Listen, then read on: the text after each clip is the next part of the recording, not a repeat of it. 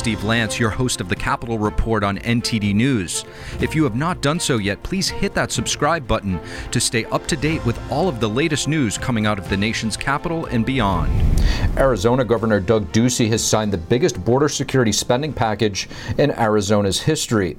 The package includes $335 million for construction of a fence and security technology along the state's border with Mexico. The current unfinished border wall sits on federal land and cannot be completed by the state, so Arizona is erecting its own barriers to control illegal immigration. In addition to the $335 million for the state border, about another $200 million will go to security enforcement. This includes paying deputies, funding for prosecuting drug traffickers and human smugglers, as well as jails and emergency facilities. The Supreme Court yesterday made it possible for the Biden administration to end another Trump era policy, remain in Mexico. What does it mean from a legal perspective, and what impact will it make to our unprecedented border crisis? Ken Cuccinelli, former Deputy Secretary of Homeland Security, joins us to explain the situation. Ken Cuccinelli, thank you so much for joining us. My pleasure. Ken, do you think the Supreme Court made the right decision yesterday to end the uh, Remain in Mexico policy? Well, it's probably no surprise to you that I want to see the Remain in Mexico policy continue. It was one of the most effective deterrents and operational successes we had in the Trump administration in slowing and stopping illegal immigration. I will say that I've read the pieces of the um, the court's ruling and there are elements of it that, as much as uh, people like me would like to see the Remain in Mexico program remain in place, are going to really help the next Republican president who's going to be elected in November of 2024 to avoid the kind of litigation interference from outside groups that we suffered in the Trump administration, um, and to do things like take down DACA. So um, there is a silver lining to this. Um, and ironically, the court did not, all the reporting hasn't made this clear. The court did not take down uh, the Remain in Mexico program. They sent it back down to the lower court to determine whether it had been properly dismantled under the APA, which is the regulatory oversight statute. So there's more to this story coming still. So, Ken, what would be the counter to the majority opinion uh, supported by at least one conservative justice that states that immigration law allows the uh, federal government to end the program? So, um, the statute that allows for the existence of the Remain in Mexico program uses the word may. The secretary may do this. And the court, perhaps not surprisingly, decided that that means it's discretionary to the secretary. Now, the reason, as I noted, that it isn't over is the secretary still has to follow certain steps in making those decisions, but that he has the discretion to do it. If you'll remember, the district court said that this was being used in part to fulfill the federal legal obligation to detain all illegal immigrants until they have a hearing. And that, ha- even though that language is mandatory, because the Congress has never budgeted enough money to do that, the court has not held the federal government to do it. So the district court judge said, This Remain in Mexico program finally provides a way for the federal government to comply with this detention requirement, so I'm not letting you take it down until you have another way to detain everybody.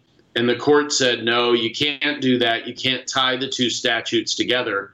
Um, that does sort of beg the question about uh, requiring the detention based on the other statute. But one of the things the court also did was it undermined the ability of district court judges to impose injunctions. They said only the Supreme Court can impose injunctions on these immigration law statutes, um, which again, for the next Republican administration, is going to allow litigation to go on without impairing the implementation of a strong pro border and frankly pro deportation because we're going to have to deport a lot of these people who are coming in right now um, set of policies. So, Ken, uh, w- what tools, if any, would you say now the states have to essentially take matters into their own hands uh, to protect the uh, border? Well, You know, that's a great question. They don't have any new tools because of the ruling, but there is one tool that Texas and Arizona in particular have, frankly, failed to use. It is the ability to use, uh, to declare themselves as having been invaded under the Constitution, Article 1, Section 10, and to return people back over the border themselves. This would not be immigration law. It's actually a war power that they can respond to being invaded.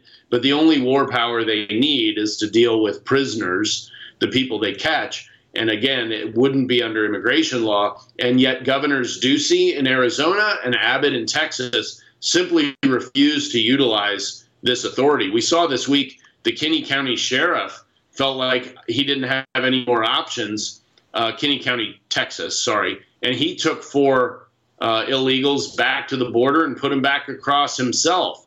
That really should be done under the authority of the governor of Texas, and he has the constitutional power to do it. And all he keeps doing is blaming the Biden administration and saying, gee, we're doing everything. And he does a lot of photo ops, but he doesn't return people back across the border. The one critical element to make any border security program successful. Ken Cuccinelli, thank you. Good to be with you. Members of Congress Elise Stefanik and Rick Crawford are introducing a bill to protect U.S. farmlands and food supply chains from foreign acquisition. During the last decade, Chinese firms bought U.S. agriculture companies and farmlands totaling millions of acres. The bill would blacklist China, Russia, Iran, and North Korea from purchasing U.S. agriculture companies and agricultural biotechnology. The proposed bill would also add the Secretary of Agriculture to the U.S. Committee on Foreign Investment. The Secretary would report and address national security risks from foreign purchases to the committee. Nicholas Eftimiades is a former intelligence official. We spoke to him about the Chinese Communist Party's covert influence and how deep it goes.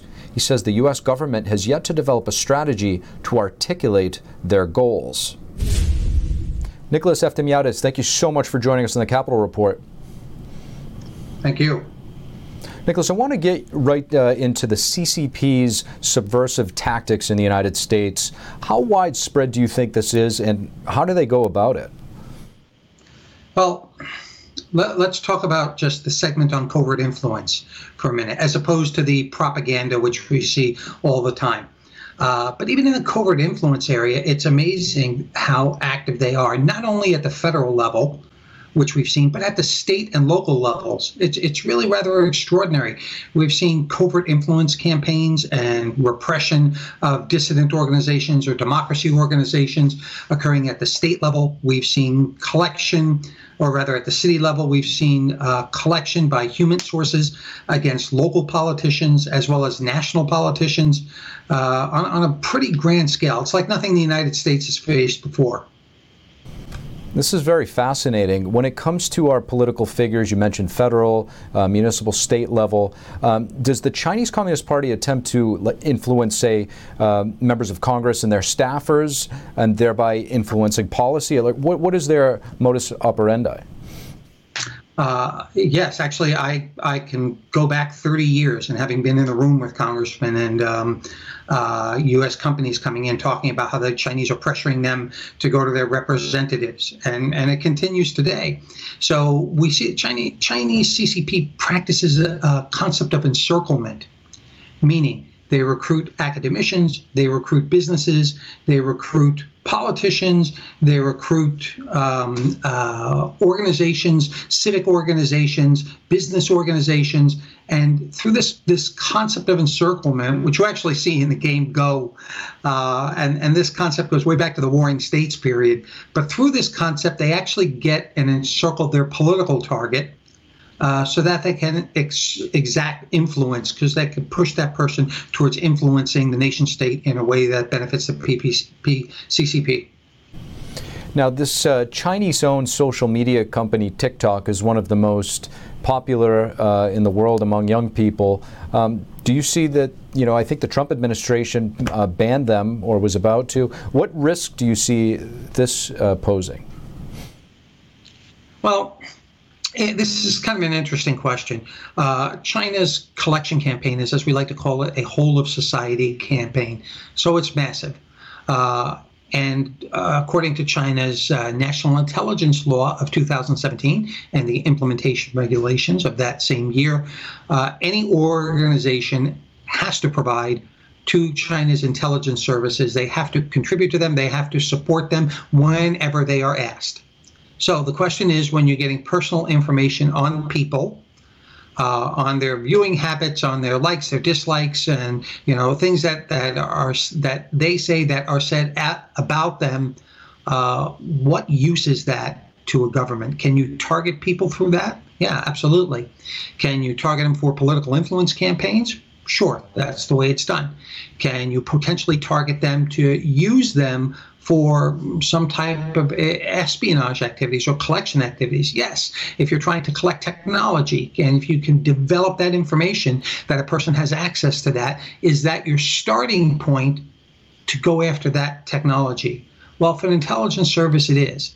So th- this might seem like a mass amount of data, and really a mass amount of data on young people, but uh, it, it ha- if you can sift it through artificial intelligence, which China has done phenomenal work in, uh, then it becomes user data that, that can be used for influence as well as potentially for espionage. So, what is the way to fundamentally win this battle or fight this uh, war? Well, uh, that's a really good question. And that is a problem because the United States government has yet to, and the same thing for our allies, have yet to develop a strategy have yet to even articulate or understand their goals. Where do they see the relationship with China in 10 years? I've asked numerous senior officials and they don't know. They don't have good answers. And a strategy starts with that approach, understanding where you want to be, you know, with China in 10 years. After that, you can arrest your way out of it. I mean, we, we've proven that. It's just not a feasible thing. So there are a variety of things that have to be done from legislatively to trade to counterintelligence work to criminal activities to simply educating you know those that we have in country as guests as scholars and students so multi-pronged approach with a unifying strategy and focused direction nicholas eftimiades thank you so much Thank you for having me. I just want to thank everybody for listening to this episode. If you enjoy our content, please leave us a rating and a review, as it really goes a long way in helping us spread the truth. Until next time, I'm your host, Steve Lance at NTD, and we'll see you soon.